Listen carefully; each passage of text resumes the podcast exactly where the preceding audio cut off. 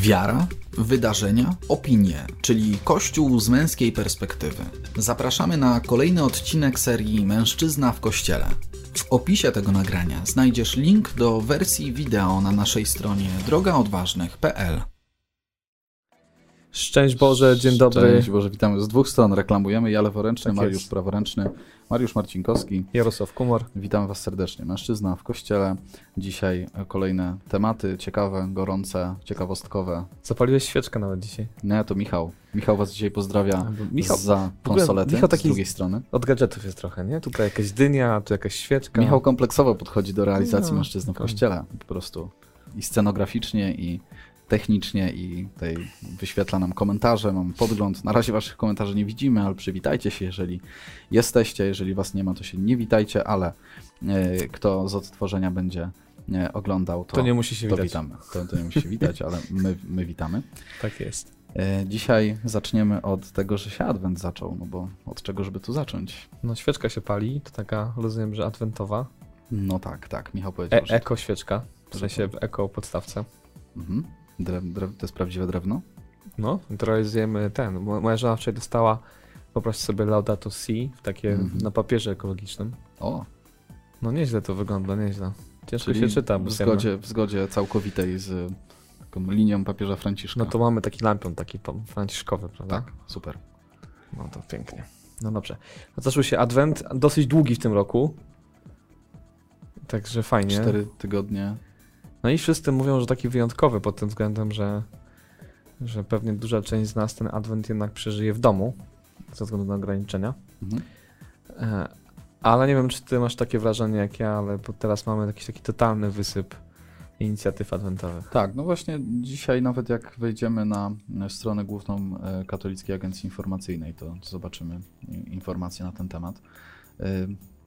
Myśmy już i rok temu, i dwa lata temu, i nawet myślę trzy cztery lata temu z, mogli mieć takie wrażenie i też zwracaliśmy na to uwagę też u, u nas w redakcji, rozmawiając między sobą, że po prostu jest wysyp w ogóle inicjatyw online, jeżeli chodzi o Adwent, Wielki Post, jeżeli chodzi o rekolekcje, o te okresy liturgiczne, no to w tym roku jest spotęgowanie.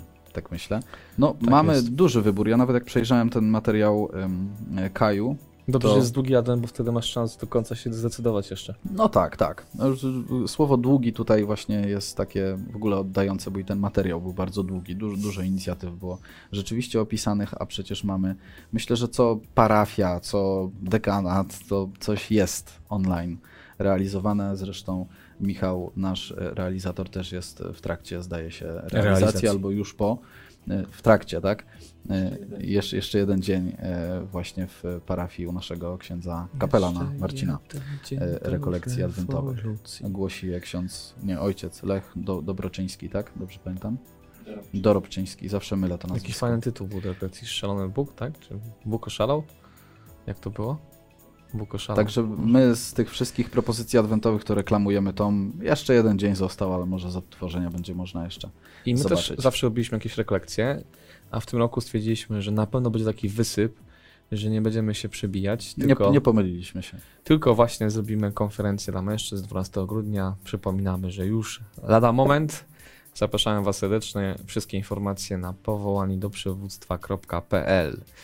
Tak. To, do, nie, nie, to nie dobrze, tylko, że tak dużo jest takich wysyp jest w ogóle? Nie, no ja myślę, że dobrze. Po, wszystko zależy od naszego podejścia, no bo taki wysyp um, inicjatyw sprzyja pewnemu duchowemu aktywizmowi, który może nas porwać, możemy skorzystać, chcieć skorzystać ze wszystkiego, nie wiem, na każdy dzień Adwentu mieć no to, jakąś... To chyba nie brzmi tak dobrze, to już mi teraz... No właśnie. no właśnie, mówię o tym, że to zależy od naszego podejścia i rzeczywiście to jest dobrze, że jest wybór, myślę, że każdy z nas powinien po prostu przejrzeć sobie ten internet nasz katolicki w poszukiwaniu po prostu najlepszej propozycji dla siebie i tę jedną propozycję wybrać i bardzo gruntownie sobie przez nią przejść. To Chociaż tak. Dużo jest w ogóle takich rekolekcji, które jednak trwają przez cały Adwent też, nie? Więc to, to, to, to jakby...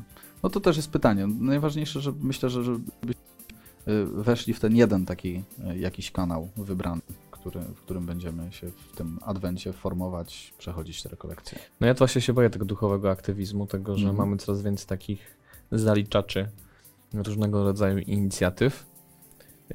I tak sobie pomyślałem, że może warto w pierwszej kolejności zobaczyć coś w mojej parafii, w mojej wspólnocie zorganizowanej i z tego wyjść na otóż, początek. Otóż to właśnie. Bo my tak zaczynamy być bardzo wybredni mhm. w formie, która jest nam oferowana, a może czasem forma może być słabsza, a treści lepsze. Tak, moja, moja żona często właśnie, jak mamy taką niedzielę, kiedy na przykład dzieci są chore i dzielimy się wyjściem do kościoła, albo właśnie przez pandemię też czasami się dzielimy i nie bierzemy dzieci, tylko, tylko idziemy pojedynczo. Moja żona zawsze mówi, a ty to szukasz tam jakiegoś kościoła, gdzieś tam jakiegoś, zamiast iść po prostu jak człowiek do swojej parafii. No to teraz już mi to minęło, ale rzeczywiście dawniej tak miałem, że, że, że lubiłem sobie pozwiedzać troszeczkę. No to, to myślę, że też to, tak trochę koresponduje. Churching. Churching taki. Mhm. Chociaż samo zjawisko w sobie moim zdaniem nie do końca jest złe, no bo jednak warto by było, żebyśmy byli w takich miejscach, gdzie dostajemy duchową strawę i rozwój. Mhm. I a propos tego, to myślę, że w dobie tych kryzysów różnego rodzaju i kryzysu kościoła, które pewnie jak zwykle zahaczymy jakoś tam, no to właśnie, to coraz więcej komentatorów mówi o tym, że, że ratunkiem dla kościoła może być zaangażowanie świeckich. Takie mhm. też, które będzie wymagać od kapłanów i poziomu, i jakości, i przestrzegania pewnych zasad. Wspominałeś mi przed, przed spotkaniem o liście jednego z księży. No tak, tak. No rzeczywiście, możemy o tym wspomnieć. To akurat dotyczy... Hmm, myślę, że znaczy w parafiach rekolekcji mieć nie będziemy takich hmm, stacjonarnych, w sensie mhm. na, na żywo w kościele, gdzie może być tłum ludzi, natomiast rzeczywiście jeden z kapłanów napisał taki list, zdaje się, że w mediach społecznościowych, już nie, nie pamiętam, szczerze powiem, gdzie to, gdzie to się ukazało, ale, ale jedno, jeden, jeden z portali to nam przytaczał. Wiara i rozum w czasie pandemii, tak to zostało zatytułowane. I rzeczywiście ksiądz opisuje, że na uroczystości odpustowej mówił kazanie Do, w stłoczonym małym kościele. Jeszcze na koniec ksiądz proboszcz wyszedł z relikwiami, które pozwolił ucałować w tradycyjny sposób, oddać im cześć, więc generalnie wszystko było w komplecie. No i trzeba powiedzieć, że ten ksiądz pisze to z pozycji... Tak, tak, z pozycji osoby już chorej na COVID, z kroplówką w ręce, więc jedną ręką na telefonie pisał te słowa, a w drugiej ręce miał kroplówkę. No i tak, i le- leżał rzeczywiście w szpitalu chory. Postulaty, które wysunął, były bardzo takie stanowcze, jeżeli chodzi o mhm. obostrzenia, bo gdzieś tam też pisał o tym, że ma doświadczenia diecezji mediolańskiej, diecezji kolońskiej, mając jakby informacje z pierwszej ręki stamtąd. I tu rzeczywiście takie ostre postulaty padły. I tym samym przechodzimy do takich tematów bieżących, powiedzmy covidowych, mhm. właśnie jeśli chodzi o, o, o Kościół. I ksiądz pisze tak, na Komunia Święta wyłącznie na rękę, to jakby s, s, sformułował, sformułował w ten sposób te postulaty. Komunia Święta wyłącznie na rękę, wierni nie podchodzą do komunii, ale szafarz idzie do nich w masce i na to przyłbica. Podczas liturgii wierni tylko słuchają śpiewu lub samej melodii, wierni, y, lub samej melodii, wierni zaś sami nie śpiewają. Y, kategorycznie przestrzegamy reguły odległości, maseczek przez wszystkich, przez samych duszpasterzy na pierwszym miejscu. To apel do do kurii, do kurii przede do wszystkim, kurii. Nie? Gdzieś mhm. tam do, do władz diecezji, no do biskupów. No kategoryczne takie bardzo postulaty, tak myślę, gdy patrzymy na te obostrzenia, które są, a których się nie trzymamy w kościołach, to widać jest bardzo wyraźnie. No to w tym momencie to jest takie pójście bardzo ostro, z jednej strony, z drugiej strony też pytanie, czy my jesteśmy w stanie rzeczywiście, czy my, no czy biskupi mogą nakazać? Myślę, że chyba mogą, tak teoretycznie patrząc, mogą nakazać przyjmowanie komunii tylko na rękę? Teoretycznie mogą, teoretycznie ale mogą. Myślę, że hmm. tego nie zrobi. No właśnie. No bo właśnie, no bo wymagałoby to dużej odwagi i przyjęcia na klatę paru trudnych sytuacji, to też myślę, że nawet proboszczowie by mieli z tym problem, żeby to przyjąć. No i żeby, bo zawsze są tacy w kościele, którzy będą chcieli tam uklęknąć i będą manifestować, że inaczej komunii świętej nie przyjmą. Mhm. Taki mamy klimat, jak to kiedyś ktoś powiedział ładnie. No to mm. była pani minister Elżbieta Bieńkowska. Dokładnie. Taki mamy klimat. Gadamy o, tym, o tych zasadach już po prostu tyle miesięcy, że zaczyna mnie to już trochę męczyć. Tak, my też. Naprawdę... Myślę, że wielu ludzi też, wielu wiernych same zasady męczą też, nie? I tym bardziej nas męczą, kiedy o nich mówimy. Ale z drugiej strony chciałbym wrócić do tego, co już mówiliśmy kiedyś, że naprawdę nie jest dobrze, kiedy my chrześcijanie mówimy, a bo inni tak robią. Mhm. Bo ja w tym wszystkim ciągle czuję taką narrację, że a w sklepach, a na protestach, a feministki i tak dalej. I dajemy sobie prawo przez to, że inni tak robią. To takie jest bardzo niechrześcijańskie. Takie... Nawet jeden z moich ostatnich, no, naszych wspólnych znajomych na Facebooku grał tak w kontekście tego, że właśnie on też manifestuje to, że nie chodzi w maseczce po mieście, bo na mieście nie ma żadnych ludzi, więc on nie musi chodzić w maseczce. Mhm. I nawet dał taką planszę, że jeśli głęboko coś czujesz, że chcesz to zrobić, to powinieneś to zrobić. No to tak brzmi bardzo ciekawie, tak powiedziałbym, że totalnie niechrześcijańsko, no tak. Bardzo hedonistycznie. Gdzieś tam ciągle dajemy się zapędzić jakiś taki kozi róg. No wydaje mi się, że nie no, to, żeby kozioł był jakimś symbolem szatana, żeby teraz to nie interpretować tego cytatu w właściwy sposób. Ale... No tak, ale, ale, ale rzeczywiście, rzeczywiście ulegamy, w sensie my... Jako wierni wydaje mi się, że często na przykład w kontekście, nie wiem, przykazań, nauki jakiejś moralnej przyjmujemy to, że nie możemy się zachowywać jak inni. Wydaje mi się, że tutaj częściej jest taka postawa kategoryczna, ale z drugiej strony jakby te same osoby, które starają się na przykład zachowywać dekalog w bardzo taki ścisły sposób. Jeśli chodzi o te prawa, które są jakoś nakładane właśnie w związku z pandemią, które nie są takim, jakby nie znajdziesz tego w Piśmie Świętym, tak to określę, tak? No tak to jest. Już to nie jest takie do przestrzegania, no już nie przesadzajmy, tak? To, to, to już możemy sobie do tego dorobić jakąś swoją teorię i to, co czujemy wewnętrznie, to, to możemy z tym y, się, z tym się możemy y, przebić, nie? Witamy braci, pojawili się. No dzień dobry, tak mówimy, mówimy, mówimy, no, no. Cześć Kamil. No witaj. Cześć Nestor, Przemek, Amo Amare, pięknie. Nasz stały. I Przemek Walczuk też z nami jest. Mhm. I wszystkich tych, którzy ci napisali, też bardzo serdecznie witamy. No, wybaczcie, że taki męczący temat na początek dzisiaj, ale podkreślimy to, zawsze podkreślaliśmy. Miłość wymaga czasem prostych, czasem trudniejszych gestów. Myślę, że te maseczki to nie jest coś, co pozbawia mnie życia i godności, a jednocześnie yy, myślę, że coraz więcej mamy doświadczenia tego, że jednak tym, ta choroba dotyka wiele osób z naszego otoczenia yy, i dotyka w bardzo przeróżny sposób, od braku jakiejkolwiek reakcji po, yy, po ciężki stan. Yy, yy, chrzestny mojej, znaczy chrzestny, blis, bliska rodzina mojej żony, wujek, yy, lekarz, dostał wezwanie na oddział zakaźny do pracy, ale dzień przed stawieniem się wylądował pod respiratorem. Mhm. W bardzo szybkim terminie, krótkim terminie ta choroba się w nim rozwinęła i dzisiaj już od paru tygodni leży pod respiratorem i nie wiadomo, co to będzie. Wiadomo, trzeba ufać Panu Bogu w tym wszystkim, ale to nam pokazuje, że nawet jeśli ty czujesz się bezpiecznie, bo nie wiem, przyszedłeś bezobjawowo albo jakoś się to mocno nie dotyka, to warto pamiętać też o takich, którzy yy, nie tylko starszych, jak się okazuje, takich seniorów.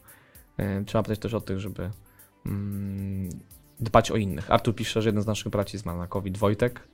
Ostatnio tak, jeden pamiętamy. Też z kapłanów, mhm. który na drodze odważnych posługiwał tak jest. Yy, swoim słowem, yy, też zmarł na COVID. Yy, I Wojtek, Wojtek młody człowiek, dwadzieścia parę lat. Tak jest. Mhm. Ten kapłan zresztą też nie, nie, nie wyjątkowo tak, jakiś. No, ojciec Radomił, no to pięćdziesiąt paro... Dokładnie. Mhm. Więc ostatecznie tym wszystkim chodzi o to, żeby yy, te gesty, które wykonujemy w kościołach, na ulicach, robić z miłości do tych, którzy mogą najbardziej być, yy, ucierpieć w czasie tej pandemii. A czasem to my sami jesteśmy tymi, którzy nie zdają sobie sprawy, że mogą taką konsekwencję podnieść w swoim życiu.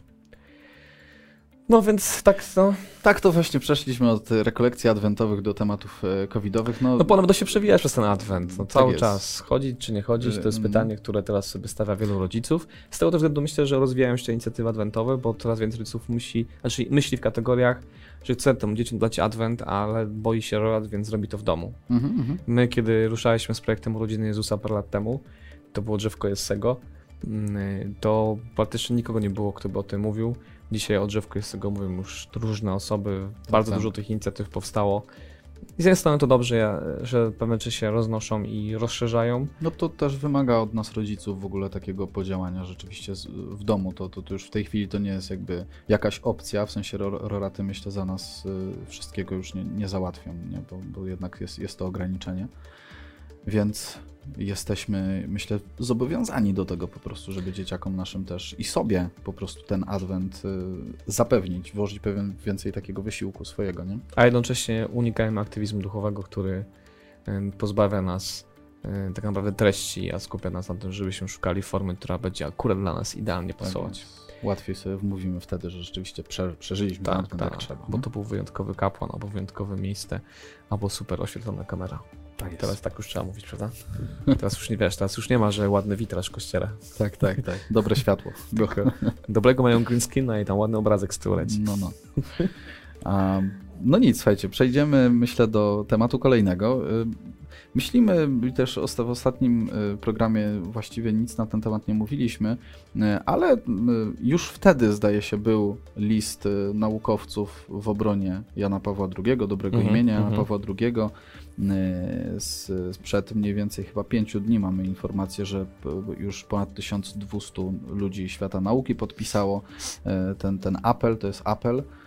Swoją drogą też działacze opozycji antykomunistycznej z Solidarności też wystosowali swój list. Ostatnio na początek adwentu w swoim z kolei liście też o, w, w tonie takim obronnym wobec Jana Pawła drugiego pisał arcybiskup Stanisław Gądecki, przewodniczący Konferencji Episkopatu Polski, więc archidiecezjanie poznańscy też to słowo mogli usłyszeć u siebie w kościołach. Chociaż to był jeden właściwie akapit, ale te głosy się budzą i są takie, myślę, dosyć donośne, jeżeli śledzimy, śledzimy media i jakoś interesujemy się tym tematem, no bo po raporcie w sprawie Teodora McCarricka i po też reportażu Don Stanislao, Jan Paweł drugi zaczął być atakowany, pojawiły się, oczywiście to już o tym też wspominaliśmy, te, to w Warszawie, nie wiem czy w innych miastach, ale to Aleja Jana Pawła drugiego stała się na chwilę aleją ofiar Jana Pawła drugiego, więc ta obrona wydaje się być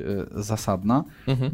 No, naukowcy zwracają uwagę na to, że po prostu tutaj musimy trzymać się prawdy. Bardzo łatwo raport w sprawie McCarricka jest przedstawiany, czy wyrywany z kontekstu, albo w ogóle przedstawiany bardzo, bardzo jednostronnie, czy interpretacja tego, co, co T V N dwadzieścia cztery nakręcił, te, tego dokumentu Don Stanislao też, też tutaj bardzo jednostronnie wobec Jana Pawła drugiego te głosy się, się pojawiają, nie? Więc chyba za łatwo rzeczywiście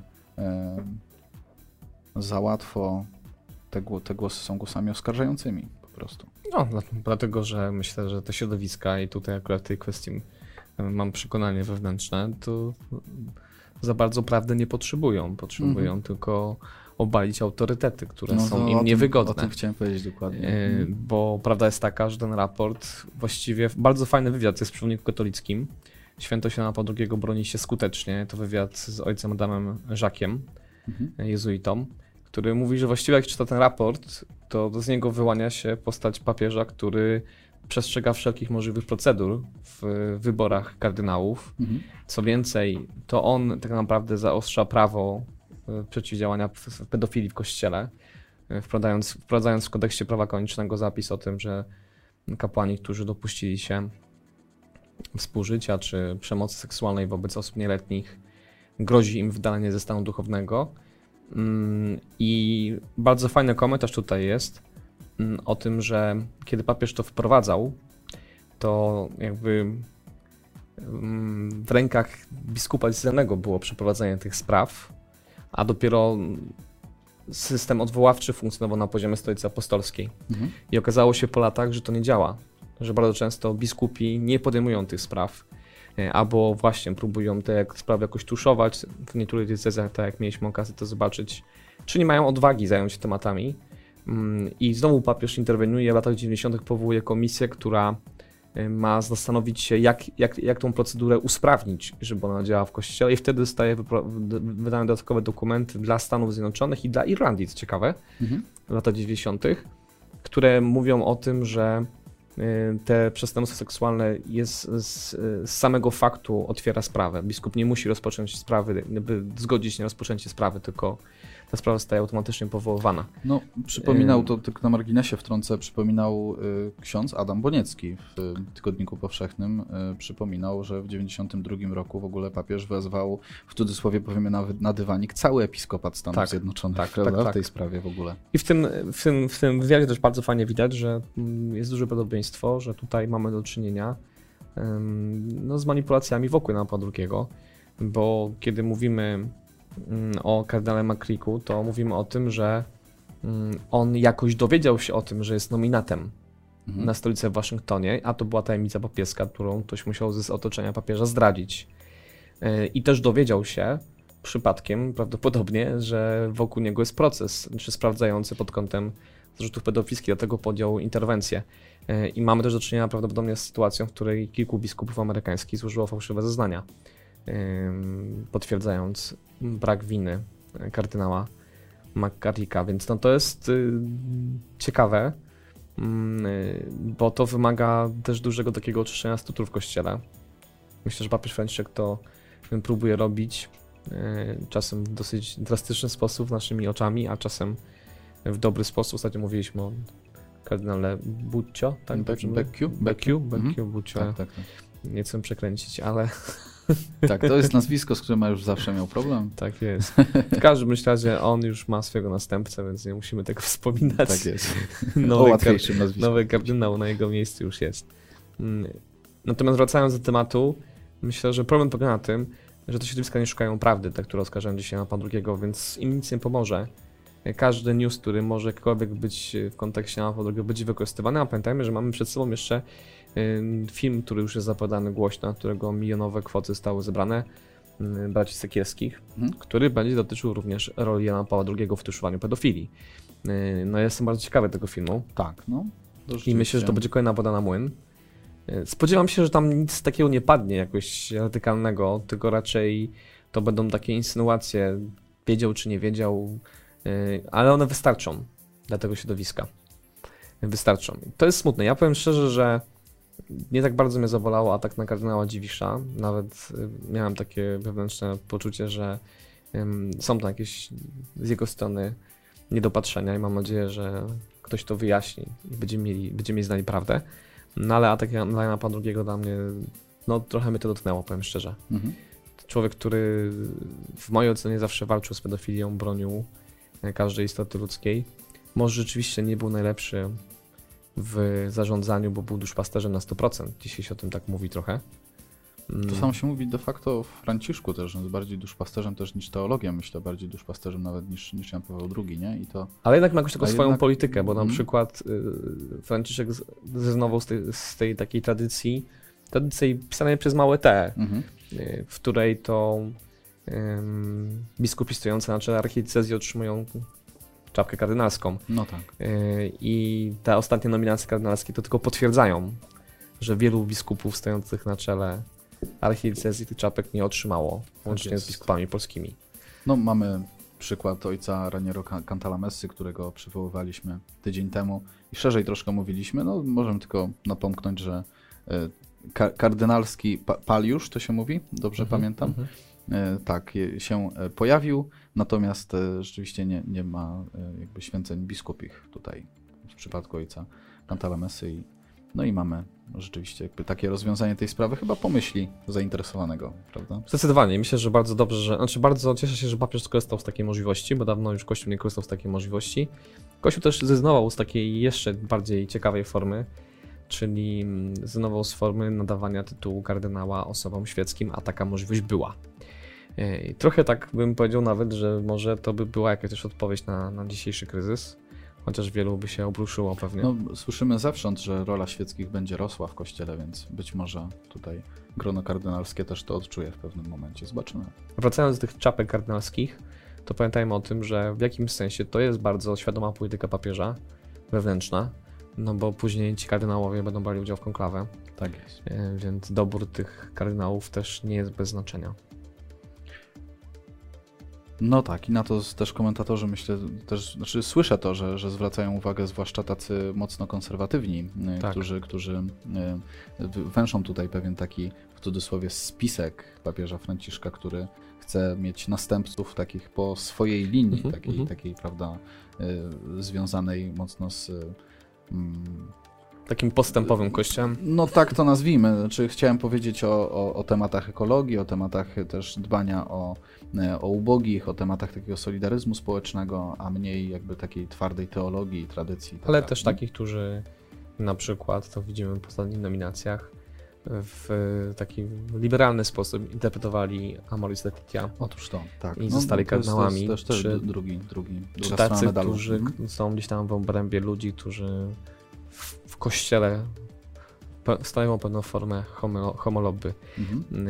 Ostatnio miałem przyjemność obejrzeć właśnie takiego vloga redaktora naczelnego Christianitas, który mhm. mówi wprost o tym, że, że jest to taka bardzo modernistyczna, liberalna, liberalny kierunek kościoła. No, zobaczymy, gdzie nas zawiedzie. Ten tak, temat. Ja boję się na takie daleko idące oceny. Mhm. I, i, i jakby wchodzenie w taką jedną narrację, bo już papież Franciszek nas nieraz zaskoczył i nieraz sami się zaskoczyliśmy tym, jak łatwo yy, bierzemy nagłówkom.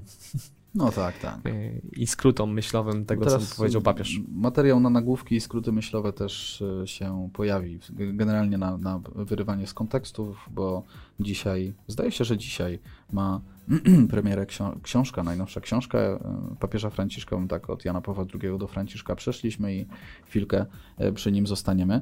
Książka nosi tytuł Let us dream the path to the better future. Taki trudny tytuł do odczytania go po angielsku, ale, ale właśnie po, pozwól nam marzyć, droga do lepszej przyszłości. To jest kompilacja maili, rozmów, które papież Franciszek prowadził, taką korespondencję wymieniał z brytyjskim dziennikarzem Austinem Ivereigh. Ivereigh, tak się zdaje się czyta to nazwisko, jest dzisiaj tr- też trudny pod kątem angielszczyzny, mamy odcinek no, mężczyzny w kościele, ale tak, ale książka tak jest zbiorem rzeczywiście tutaj um, korespondencji, rozmów, w których, no może ja zacytuję, to też jakoś nam odda, tak, bo Gość Niedzielny w swoim materiale dzisiaj mhm. jeden z takich cytatów z tej książki przytacza, w połowie, w połowie grudnia będziemy mieli, będziemy mieli polską premierę, na razie w wersji angielskiej, hiszpańskiej ta książka się ukazuje. Bóg prosi nas, abyśmy mieli odwagę stworzyć coś nowego. Nie możemy wrócić do złudnego bezpieczeństwa struktur politycznych i ekonomicznych, które mieliśmy przed kryzysem. Potrzebujemy gospodarki, która da wszystkim dostęp do owoców stworzenia, dostęp do podstawowych potrzeb życiowych, do ziemi, pracy i mieszkania. Potrzebujemy polityki, która integruje i prowadzi dialog z biednymi, wykluczonymi i bezbronnymi, która pozwala ludziom zabierać głos w decyzjach, które mają wpływ na ich życie. Musimy zwolnić, dokonać bilansu i zaprojektować lepsze sposoby wspólnego życia na tej ziemi. To jest jeden z cytatów. Pozostałe są w podobnym duchu. Możemy na stronie Gościa Niedzielnego też znaleźć. Zresztą sam tytuł tego materiału, Reset Świata według Franciszka, jest taki dosyć, dosyć myślę, sugestywny, mocny. Clickbaitowy trochę. Clickbaitowy. Będziemy, będziemy, myślę, mieli pewien festiwal też takich wypowiedzi tutaj wyrwanych z kontekstu, ale też, myślę, takich opinii kolejnych już, mówiących o tym, że papież de facto nie zajmuje się tym, co ważne. Mhm. Nie, tylko taki... I co więcej, pewnie to będzie dla tych, którzy widzą w nim takiego liberała, który wyprowadza Kościół z Kościoła, mhm. to będzie właśnie też takie potwierdzenie, że oto chce tworzyć coś nowego, do tego dołożymy zaraz Kościół światowy, religię światową. No i te nominacje kardynalskie, o których nominacje powiedzieliśmy. I, i jeszcze światową władzę, bo jeśli mówimy o gospodarce, no to łatwo będzie to wszystko zebrać w całość i i tam mormoni wejdą i masoneria, no pewnie wszystko się da złożyć w całość. Tak jest. No redakcja Gościa Niedzielnego podkreśla bardzo mocno to i, i też komentatorzy y, zagraniczni i sam autor też, współautor, ten, ten brytyjski dziennikarz podkreśla, że no broń Boże nie można tej książki nie przeczytać całej, w sensie, żeby wyrobić sobie opinię. Tutaj no zawsze jest to, myślę, już podkreślane i będzie chyba przy... w przypadku papieża Franciszka. Nie? Jestem bardzo ciekawy tej książki, szczerze hmm. mówiąc, bardzo nawet. Ja myślę, że nie czytaliśmy jeszcze jej, bo jej nie widzieliśmy, no tak. Ale wydaje mi się, że papież Franciszek bardzo konkretnie ma taką wizję świata, w której potrzebujemy spojrzeć na nowo na rzeczy, które do tej pory działały, a przestały działać. To, to, to, jest, to się wiąże z tym, że są zmiany, które trzeba dostrzegać i zauważać. Ale na pewno to nie jest człowiek, który chciałby budować coś nowego obok starego. Mhm. Bo on niejednokrotnie, kiedy mówił o tożsamości ludzkiej, to mówił, zresztą w ostatniej, ostatnim jego dokumencie o tym czytamy, o braterstwie, że człowiek potrzebuje korzeni, potrzebuje historii, na którą potrafi spojrzeć i z niej skorzystać. I powiem szczerze, że tytuł mi się podoba, jest taki mało kościelny. No tak, ja zwracałem na to uwagę, bo mi z narracją kościelną słowo marzenia, bo tak chyba tutaj słowo dream możemy przetłumaczyć, mhm. no nie, nie współgra za bardzo. No nie jest to kościelne słowo. Tak, pewno. tak. No, no bardziej, bardziej mi gdzieś tam pasuje do współczesnego nurtu pewnie rozwoju osobowego, też tego, o czym my mówimy w naszej formacji. Nie? I tam, tam bardziej możemy pomyśleć o jakimś pewnie jakiejś wizji celu, o, o, o w ogóle jakby pewnej misji, którą mamy odczytać. Na Ale może być czasy, trochę nie? tak, nie? że zobacz, mhm. że my dzisiaj już tak bardzo jesteśmy dotknięci tymi wszystkimi klęskami, podziałami, konfliktami, chorobami, mhm. lękiem, że przestaliśmy mieć nadzieję na lepszy świat. I to dla mnie to jest trochę takie myślenie o Królestwie Bożym. Jeśli mamy budować Królestwo Boże, to my musimy mieć wizję na lepszy świat, mhm. bo dopiero wtedy będziemy mogli do niego dążyć. Oczywiście ta wizja musi być zbudowana na Ewangelii, na nauczaniu Kościoła, dla nas to jest ważne i myślę, że papież nie będzie od tego uciekał w żaden sposób. Ale potrzebujemy mieć wizję na lepszy świat. Ten świat dzisiejszy w swoich strukturach, gospodarce, polityce się wyczerpał. Ja absolutnie się z tym zgadzam. Jak patrzymy na Polskę dzisiaj, no to naprawdę nie wiem, czy ostało się jakaś rzeczywistość, której byś nie powiedział, że jest słabo, nie? Mhm. Zanim wybuchła pandemia, bo na samym początku też o tym mówiliśmy dużo, że my nie potrzebujemy szukać konfliktów i podziałów na zewnątrz, tylko wystarczy spojrzeć do naszego ogródka i dlatego jest w Kościele.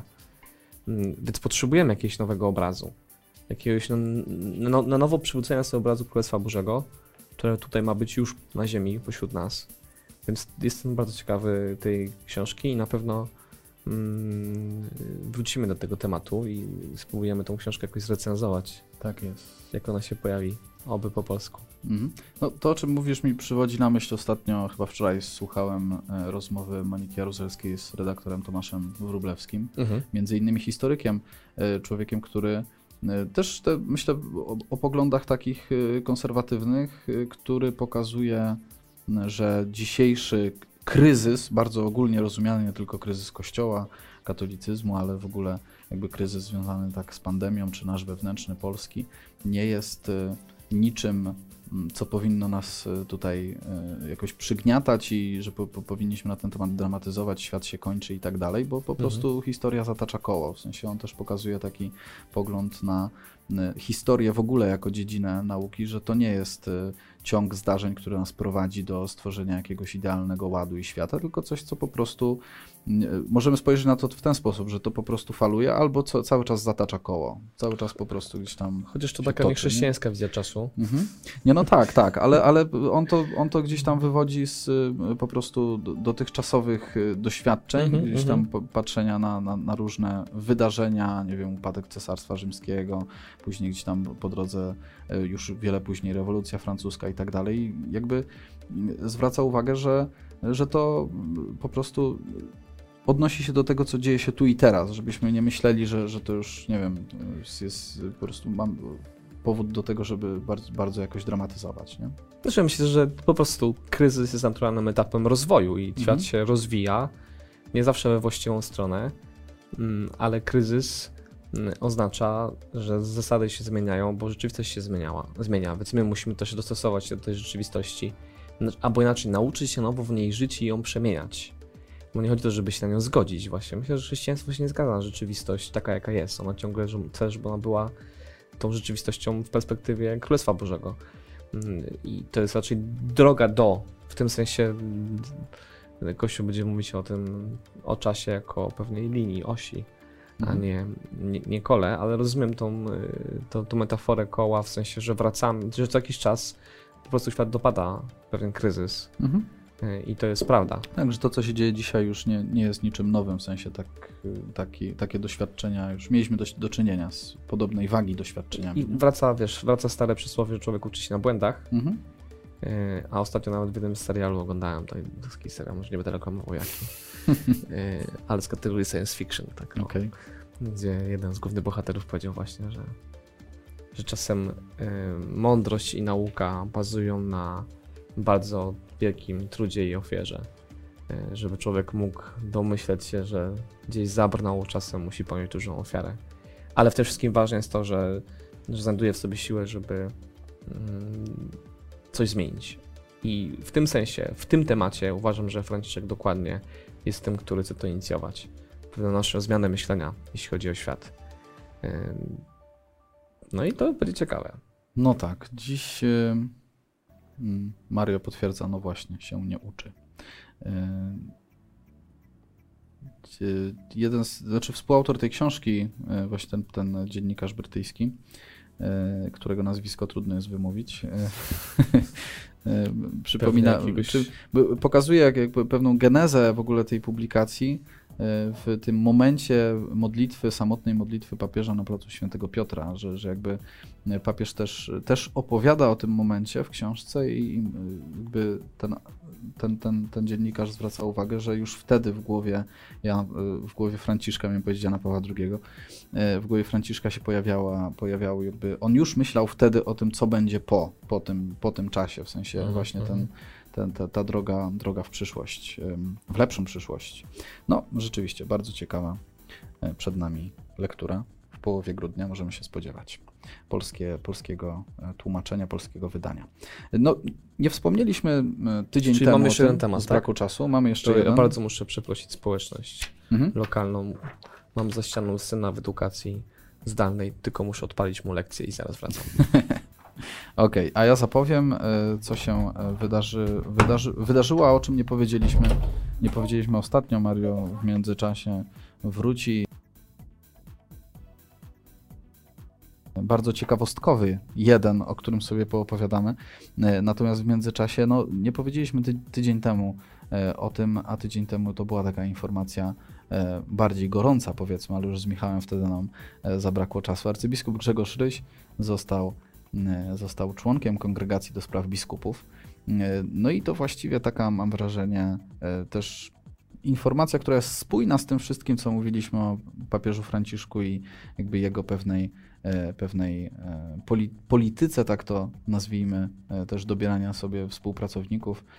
Arcybiskup Grzegorz Ryś, mówią komentatorzy, będzie miał wpływ teraz na na to, jacy biskupi, być może z Polski, właśnie będą nominowani. Generalnie będzie, no to nie jest jedyna, jedyna oczywiście aktywność tej, tej kongregacji, ale w tych sprawach związanych też z synodami, związanych z episkopatami, związanych z, właśnie z taką typowo hierarchią będzie, będzie miał pewien głos taki, taki decyzyjny. Co ty myślisz o tej nominacji arcybiskupa Rysia właśnie do członka Kongregacji do Spraw Biskupów? To jest jakiś taki znak dla naszego Kościoła, bo my nowych kardynałów polskich nie poznajemy, natomiast właśnie taką, taką mamy nominację. Nie wiem, ciekaw jestem, czy możemy się spodziewać, że w przyszłości arcybiskup Ryś będzie tym kolejnym polskim kardynałem.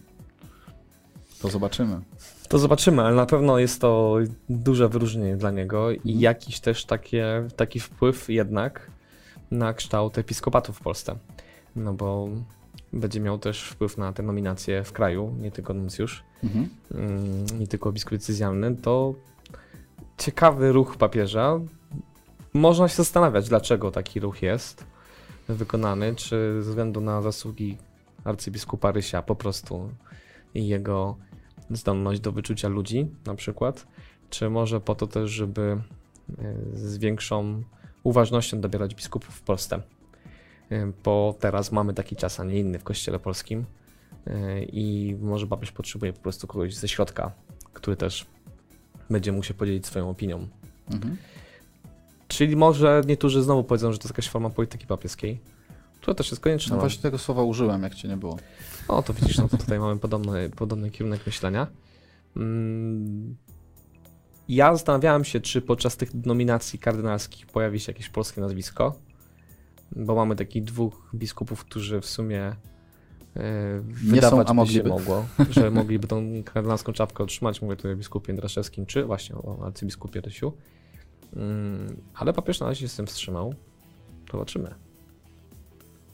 Tak jest. Chociaż tak, po prostu, słyszałem, ogóle... że tych kardynałów dobrał tyle, ile trzeba. Komentarze, kom, komentarze też publicystów y, y, takich ustawiających się bardzo mocno po prawej stronie w kościele, mhm. tak to nazwijmy, no są tutaj jednoznaczne. Po prostu polski kościół jest, jest bardzo mocno w odwrocie też w y, opinii y, papieża Franciszka, jakby ma bardzo niski, powiedzmy, ranking w, w jego, w jego postrzeganiu kościoła globalnego. No nie da się ukryć, że taka refleksja nie wymaga jakiejś wielkiej zdolności dedukcji i na pewno papież nie myślał nad tym latami. Wystarczy otworzyć gazetę wyborczą na przykład, albo jakąś inną gazetę, niekoniecznie wyborczą, więc przy, przystoi nam się zgodzić z tą tezą. Pytanie tylko, co dalej? Jest trochę dzisiaj wakatów, albo zbliżających się wakatów w Polsce na stolicę biskupie. Zobaczymy, co będzie się działo tak w najbliższym czasie. Tak jest, tak jest. No, gdzieś te, te, te nominacje, one są takim jakimś jednoznacznym um, sygnałem zawsze chyba, w, w którą stronę też Stolica Apostolska podąża w swojej, no właśnie, znowu użyjemy tego słowa, ale bardzo hasłowo polityce. Takim sensie pozytywnym bo, bo, oczywiście. Pozytywnym, bo, bo, bo, bo, bo tak z drugiej strony przychodzi mi taka myśl, czy my się nie za bardzo też tak podniecamy w cudzysłowie tym, tymi nominacjami kardynalskimi, czy one rzeczywiście mają aż taką wagę, bo to ostatecznie tytuł taki honorowy typowo. No w konklawie mają dużą wagę na pewno, mm. podczas konklawy, natomiast myślę sobie, że też w tym wszystkim ciągle nie możemy zapominać o tym, że Duch Święty działa w Kościele. I że to jednak on też choćby, kieruje... Choćby decydenci myśleli, że oni bardzo tutaj mocno tak jest, jednak to on działają. Też kieruje tym kościołem, więc tym wszystkim nie byłoby dobrze, gdybyśmy się koncentrowali tylko i wyłącznie na decyzjach personalnych kogoś lepszego lub gorszego w mojej ocenie, bo jednak Duch Święty działa, prowadzi ten kościół i w nim należy pokładać zaufanie. Dzisiaj, bracia, się nie, dziel, nie dzielicie... Ym... Mario, Mario powiedział, że świat się nie uczy na błędach. No, no, no. No, jak zawsze większość świata się nie uczy na błędach. Ale jak zawsze też, to tak trochę puentując ten temat, mhm. jak zawsze, jak się patrzy na historię, to jednak, i to może być trudne we współczesnym świecie, to ten moment pewnego zmiany myślenia w świecie nastawał, no, dlatego wtedy, kiedy pojawili się przywódcy, autorytety. Autorytety, przywódcy, osoby, które mogły innych pociągnąć do działania, zainspirować. Dzisiaj trudno być autorytetem. O tym będziemy mówić na konferencji dwunastego grudnia. Tak jest. Nawet papież dzisiaj tym autorytetem nie może do końca być. Nam też się pozwoliło zmienić w naszej głowie myślenie na ten temat. Więc sami ulegamy tej takiej kulturze, bo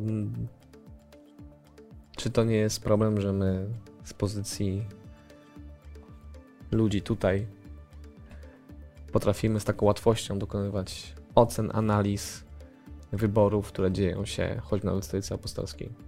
No właśnie. No właśnie, potrzeba nam trochę pokory w tym wszystkim, bo jeśli my jej nie będziemy mieli, to też sami pozbawimy się tych, których Pan Bóg powołuje, żeby nami prowadzić w tym Kościele i w świecie. Liczę na to, że jednak Franciszek ma jeszcze trochę do zrobienia z Bożego Ducha i że będzie nas inspirował, bo tego oczekuje po prostu papieża. Nie od Franciszka, nie od Benedykta czy Jana Pawła, tylko od papieża. I tyle. I tyle. Pojawiła się nam plansza z, z odliczaniem. Z internetową, odliczaniem, tak, do konferencji. dziesięć dni już? No, zobacz. Prawie jedenaście. Ja, no, prawie jedenaście. dwadzieścia trzy godziny, dwadzieścia cztery minuty. Tak jest. Dobrze wykorzystać ten czas musimy my, na pewno jako organizatorzy, żeby, żeby jeszcze jak najwięcej osób usłyszało o konferencji i również wy. Mam nadzieję, że, że wykorzystacie go, żeby jak najwięcej osób o niej usłyszało, żebyśmy mogli w szerokim gronie o tych autorytetach też rozmawiać i o świecie bez autorytetów.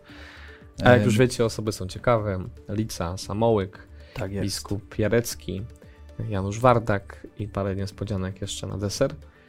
Ostatnio miałeś okazję i przyjemność rozmawiać z biskupem Romualdem. Tak jest. Coś byś nam powiedział? Jak to? Spotkanie było bardzo w takiej życzliwej atmosferze. Trzeba powiedzieć, że ksiądz biskup Romuald chyba jak wielu też naszych gości bardzo, bardzo entuzjastycznie podszedł do samego tematu. Mhm. My byliśmy zaskoczeni tym, że Że, że jakby była taka duża, duża otwartość. Znaczy my, myśmy się spodziewali, że, że nie będzie żadnego problemu, też dobrą relację mamy z biskupem Romualdem, który jest jakby dla też naszej siedziby, tego, gdzie, gdzie my stacjonujemy, też, pas, też pasterzem tego miejsca, wspólnoty. Ale dla wspólnoty mhm. jest takim mhm. opiekunem ze strony jakby hierarchii, tak to nazwijmy. Kościoła. To jest, tak, Dokładnie. Kościoła. Ale, ale tak, ale jakby...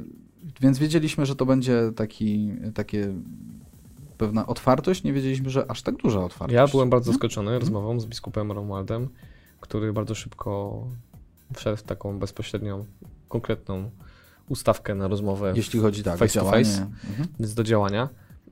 Więc fantastycznie. Myślę, że byliśmy zaskoczeni i z tego, co opowiadałeś, jeśli chodzi o sam wywiad, spotkanie, to też tam jest dużo wartościowych treści, tak którym jest. Będziemy się z wami dzielić. Także ci, którzy dołączą do konferencji, będą mogli zobaczyć ten wywiad z biskupem Romualdem. No to jest pi- pi- pierwszy taki chyba głos, troszkę zdradzę, który od strony biblijnej troszkę stara się ten temat autorytetu pokazać. No, biskup, biskup Romuald będzie, będzie miał swój czas antenowy, tak to nazwijmy. Na pewno też, też na, na konferencji, więc tego też mo- możecie się spodziewać. Myślę, że takie tak, rzeczywiście takie spojrzenie też pogłębione, to, to myślę, że też jest specjalność. Mam jeszcze biskupa. Kilka komentarzy. Trudno jest to, że każdy z nas indywidualnie, pisze Tomek Michalski, ma trudności uczenia się na błędach. I Tomasz mu odpowiada drugi... Mario. A nie, Mario mu... Nie, Tomasz też. To jest inny Tomasz. Nie, Mario. Odpowiadanie Tomkowi, to rzeczywiście. To prawda, dlatego jest tyle biedy na świecie. No... Zawsze zmiana świata zaczyna się od zmiany mojego świata. O tym też będziemy mówić na tej konferencji i o tym uczymy, to, to przekazujemy tym, którzy przychodzą do nas i korzystają z naszych programów, czy są we wspólnocie, że świat może zmienić wtedy, kiedy ja się zmienię. Już wielokrotnie wspominaliśmy to z słowami pochodzącymi z ust Matki Teresy, która też o tym mówiła, że podczas wywiadu z jednym z dziennikarzy, którzy który zadał jej pytanie, jak to zrobić, żeby świat był lepszy. Siostra tak się stara i tutaj tak oddaje swoje życie, a ona tym odpowiedziała, no pan musi być lepszy, ja, be, ja będę lepsza, to i świat będzie lepszy, tak parafrazując. Tu się to wszystko zaczyna. Nam łatwo czasem mówić ten zły premier, prezydent, opozycja, feministki, heretycy, nie wiadomo co tam jeszcze i zrzucać odpowiedzialność na wszystkich dookoła nas. I frustrować się tym, i mieć oczekiwania wobec innych, a trudno nam oczekiwać od samego siebie. Hmm? A tu zaczyna się cała droga zmiany świata. Nie na zewnątrz, ale właśnie tutaj. Ja zapowiedziałem, jak cię nie było, że jeszcze taki temat ciekawostkowy będzie na koniec. Nie wiem, czy będziemy go poruszać, też mówiliśmy już o konferencji, może tylko napomkniemy, możecie sobie zajrzeć tak, żeby się może trochę, trochę pośmiać, trochę zastanowić, czy uczucia religijne wasze A, taki zostały, lifestyle'owy temat. U, ugodzone, tak jest. No, jedna z firm odzieżowych wypuściła taką... Na ry, nie będziemy reklamować. W, w każdej chyba galerii handlowej, a teraz galerie otwarte, tak można jest. Ten sklep napotkać. Koszulki z tym takim świętym Mikołajem, jak go Agata Puścikowska z Gościa Niedzielnego nazwała, tym takim świątecznym pajacem i, i reniferem, którzy piją wino i są się tam zataczają w tej grafice na tej koszulce i mamy podpis odkupienie win. No i właśnie, pojawiła się bardzo taka zdecydowana reakcja, między innymi redaktora Agaty Puścikowskiej, bezpośrednio w stronę tej firmy, w której, w której to reakcji pani redaktor napisała, że rezygnuje też z, z kupowania tam ubrań, choć przyszła właśnie zrobić zakupy odzieżowe takie dosyć większe i po prostu ta, ta grafika ją przekonała do tego, że zresztą chyba gdzieś tutaj sobie wypisałem jedno zdanie, które bardzo mi się spodobało z jej komentarza przy... Marketing, który mruga oczkiem do części klientów, a pluje na innych, to zły pomysł. Mhm. To, znaczy, w no, ogóle tak trzeba powiedzieć mocno. Po pierwsze, że ta firma się wycofała z tego. Tak, tak. I to jest dla mnie zadziwiające. W, w odpowiedzi, na, w odpowiedzi na, na ten wpis, tak. pani redaktor, to, to, to padło. Mhm. Ja jestem zaskoczony, bo w ostatnim czasie obserwujemy wiele różnych marek i firm, które na przykład opowiadały się wprost za protestami mm, Wojna Kobiet. Czy tam to jest wojna, wiemy o co mm, chodzi. Tak, tak. I pomimo jakiegoś niezadowolenia części konsumentów, w żaden sposób nie zmieniły swojego nastawienia. Trzeba to znaczyć, że ta firma na R, z tego co pamiętam, to polski kapitał. I trochę może inaczej to wygląda, mm. jeśli chodzi o decydowanie. Natomiast szczerze mówiąc, jestem... Zdobyli u mnie parę punktów uznania za to, że się wycofali z tego. Ale nawet gadaliśmy o tym przed spotkaniem, że ta koszulka w jakimś sensie oddaje magię tych świąt. Dokładnie. No przecież, znaczy, bo chodzi tylko o ten o podpis, tak? W sensie chyba tak. Tylko, tylko tego... jaż, a, no, aż, wiadomo, odkupienie to... win, no wiesz, to, pod, to pod, też podpis jakby... jest mocny. Podpis jest mocny, natomiast, natomiast ten rzeczywiście świąteczny pajacyk z tym winem, no to, to, to, to jeżeli my spojrzymy na nasze, nasze domy w Wigilię czy w, czy w święta, no to tego alkoholu też się sporo tam leje, nie? Także... Nie, takie, nie, nie, nie, nie, Polacy nie piją alkoholu. Zapomniałem. No tak, no tak, no tak. Linia programowa mężczyzny w kościele została zaburzona, przepraszam. Tak jest. Wytniemy to później. Jacek pewnie nam tutaj linkuje. Który, no, jakiś materiał coś, linkuje, zobaczymy. Coś Artur pisze, ale to... nie widzimy w pełni. Tak, mógłbyś nam, musi nam pomóc. Przygnąć. Marketingowcy sprzedają się za wszelką cenę. No ale widzisz, no wycofali się. Nie wiem, czy marketingowcy się wycofali, firma się wycofała. Firma się wycofała, tak, tak. Oni pewnie szukali dobrego podłączenia się pod pewne nastroje, które są w społeczeństwie. No tak, L P P no to jest ta, ta taka ta nadfirma, jakby spółka, która jest właścicielem. Tak, tak, no by było głośno. Też ale potrafię zrobić krok że... w tył, to uważam, że to jest naprawdę cenne we współczesnym świecie. Y I Przemysław, Przemysław wycofał się pod wpływem klientów. Odzywa się na, nasz, nasz brat Przemysław zawsze, który łowi takie firmy, które właśnie... Tak, Przemek różne, już tak. naprawdę nie będzie miał gdzie kupować niedługo, bo tym razem i Carrefour wycofał się. Znam sprawę, ktoś, jedna z klientek napisała, że dlaczego Carrefour reklamuje się w T V P, który atakuje osoby nieheteronormatywne. Mhm. Więc Carrefour wycofał swoje reklamy z T V P.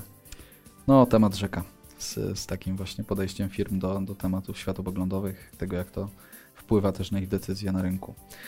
Dziękuję wam bardzo. Tym, Ale tym, tym tematem może dodając takim... jeszcze jedno mm-hmm. zdanie, że jednak ten bunt konsumencki ma, może mieć znaczenie i może przynosić efekty, yy, bo ostatnio wydawało się, że nie. Więc też mm-hmm. nie poddawajmy się w tym wszystkim.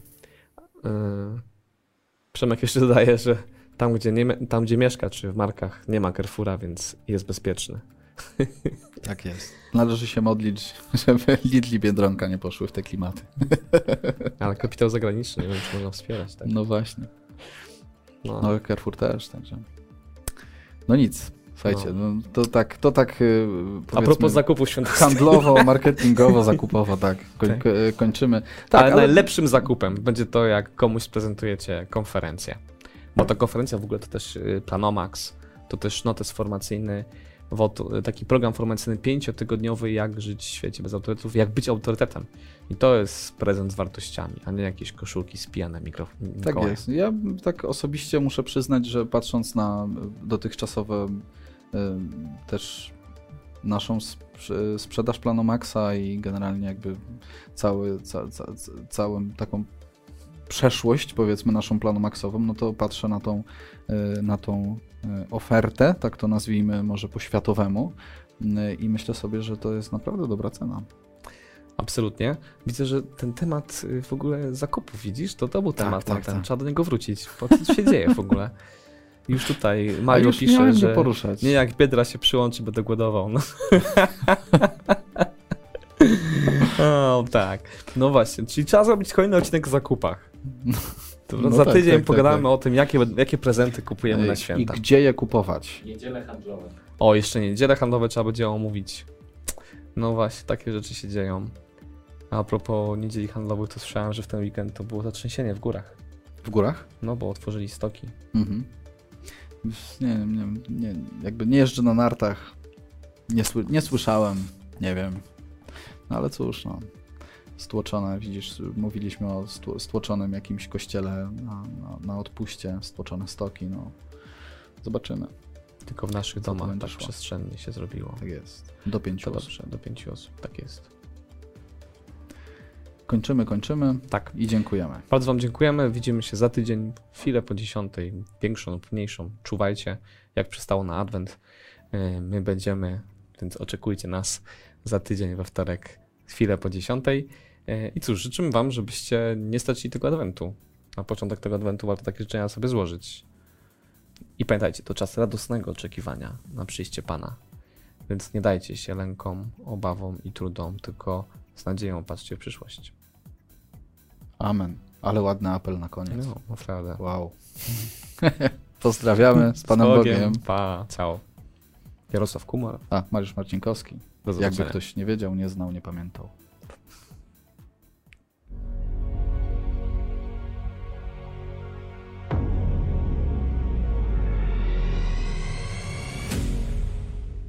Wiemy, co to znaczy mieć na swojej drodze życiowej kogoś, kto cieszy się autorytetem. To jest przewodnik, to jest dar od Boga, to jest taki dobry pasterz. Bardzo zachęcam do tego, aby wziąć udział, jeśli się ktoś jeszcze nie zdecydował, znaleźć taki czas i skorzystać z tych konferencji, które dzięki łaskawości Drogi Odważnych będziemy mogli widzieć i będziemy mogli skorzystać w najbliższym czasie Adwentu. Dziękuję wam bardzo i życzę dobrych przeżyć i jeszcze lepszych owoców. Słuchałeś odcinka serii Mężczyzna w Kościele. Jeśli chcesz nas poznać bliżej, zapraszamy na droga odważnych kropka p l.